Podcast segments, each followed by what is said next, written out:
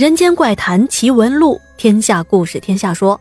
晚上好，朋友们，欢迎收听今晚的《天下鬼语》，我是主播天下。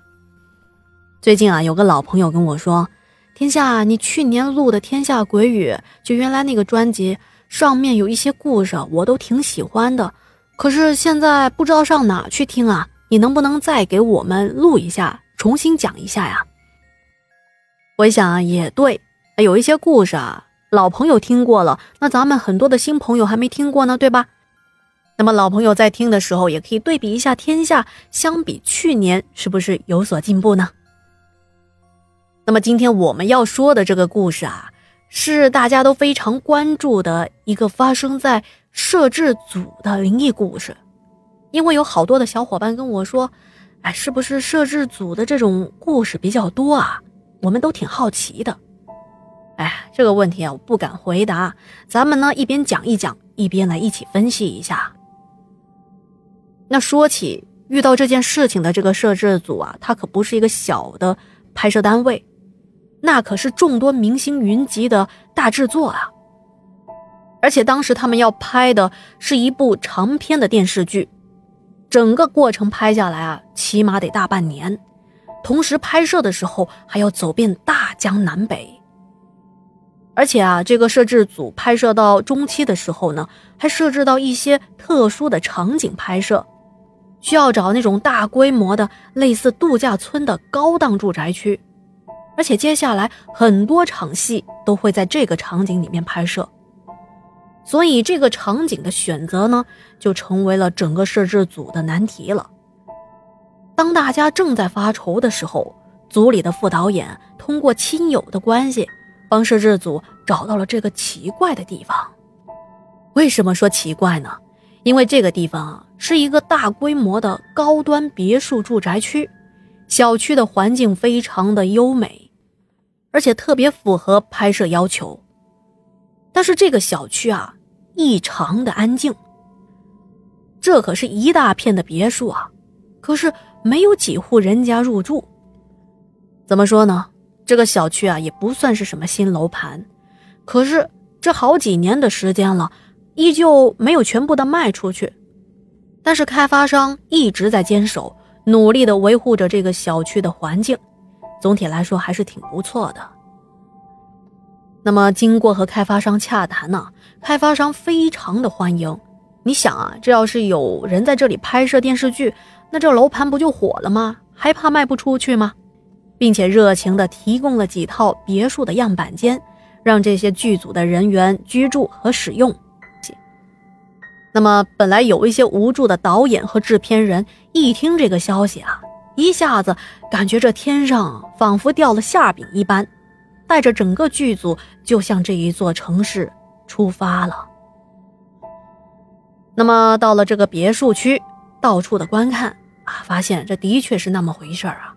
不仅一栋栋小楼别致高档，整个小区的环境安静优雅，特别是开发商给他们提供的那两套大别墅啊，刚好就给这个剧组的工作人员和演员居住。可以说啊，这样就非常顺利的安排好了一切。大伙休整了两天，这剧组就准备要拍摄了，大家瞬间就进入到了工作的状态。但是这个剧组呢？整个班子非常的年轻，虽然拍的是大电视剧吧，但是制片人启用的是一套非常年轻的导演班子。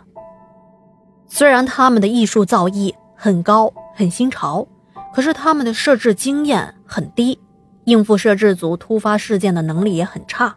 那么在实地拍摄的时候，经验不够丰富。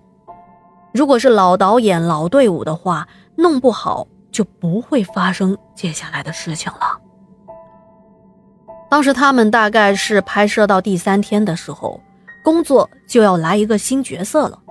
这个角色是电视剧中的一个配角，但是这个配角非常的关键，必须请漂亮的，而且是表演经验非常丰富的演技派女演员来演，不然啊，整个片子、整个剧情就不容易贯穿下去。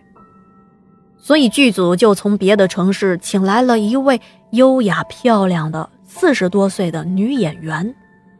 据当时的工作人员说啊，哎呀，我们这儿的电视剧明星倒是不少，但是看多了吧，哎，也就那样吧。哎，唯独这一位女演员，她一来啊，我们都傻了眼了，从来没见过一个女人的气质这么好啊！别看她不那么年轻了，可是风韵犹存啊，走路带风，身上啊就像是散发出无数的光芒。哎呀，我们这也算是开了眼了，这就是标准的女神。而这一位专业的女演员来了之后。非常快速的就进入到了拍摄状态之中，那很明显，老演员就是敬业呀，而大家都是自然而然的进入到了紧张的工作状态中去了。可是接下来的事情，这意想不到的事儿可就发生了。在神仙姐姐到来的第三天的深夜，大概是三点多的时候，就听到她的女助理大喊救命。哎呀，把大家一下子就从睡梦中给惊醒了，大家就往神仙姐姐的房间开始集合。到那里才发现神仙姐姐早已失去了知觉了，他这人呢已经进入了一个昏迷的状态。于是大伙马上叫来了救护车，把神仙姐姐送到了医院。可后来啊，听人说这第二天神仙姐姐就转到别的大城市的医院里去了。据说病得很严重。那么这个神仙姐姐入院了以后，这个剧还得拍下去啊。可是由于演员的忽然离开，在新的女演员没到位之前，剧组呢最终是决定先拍摄后面的戏。而接下来的这些戏需要在夜晚拍摄，而且需要一个大型的宴会现场。那么这种拍摄现场呢，都是需要置景组在现场直接开始布置。大家一定要注意一下，这里啊，接下来的故事就发生在这个置景组身上。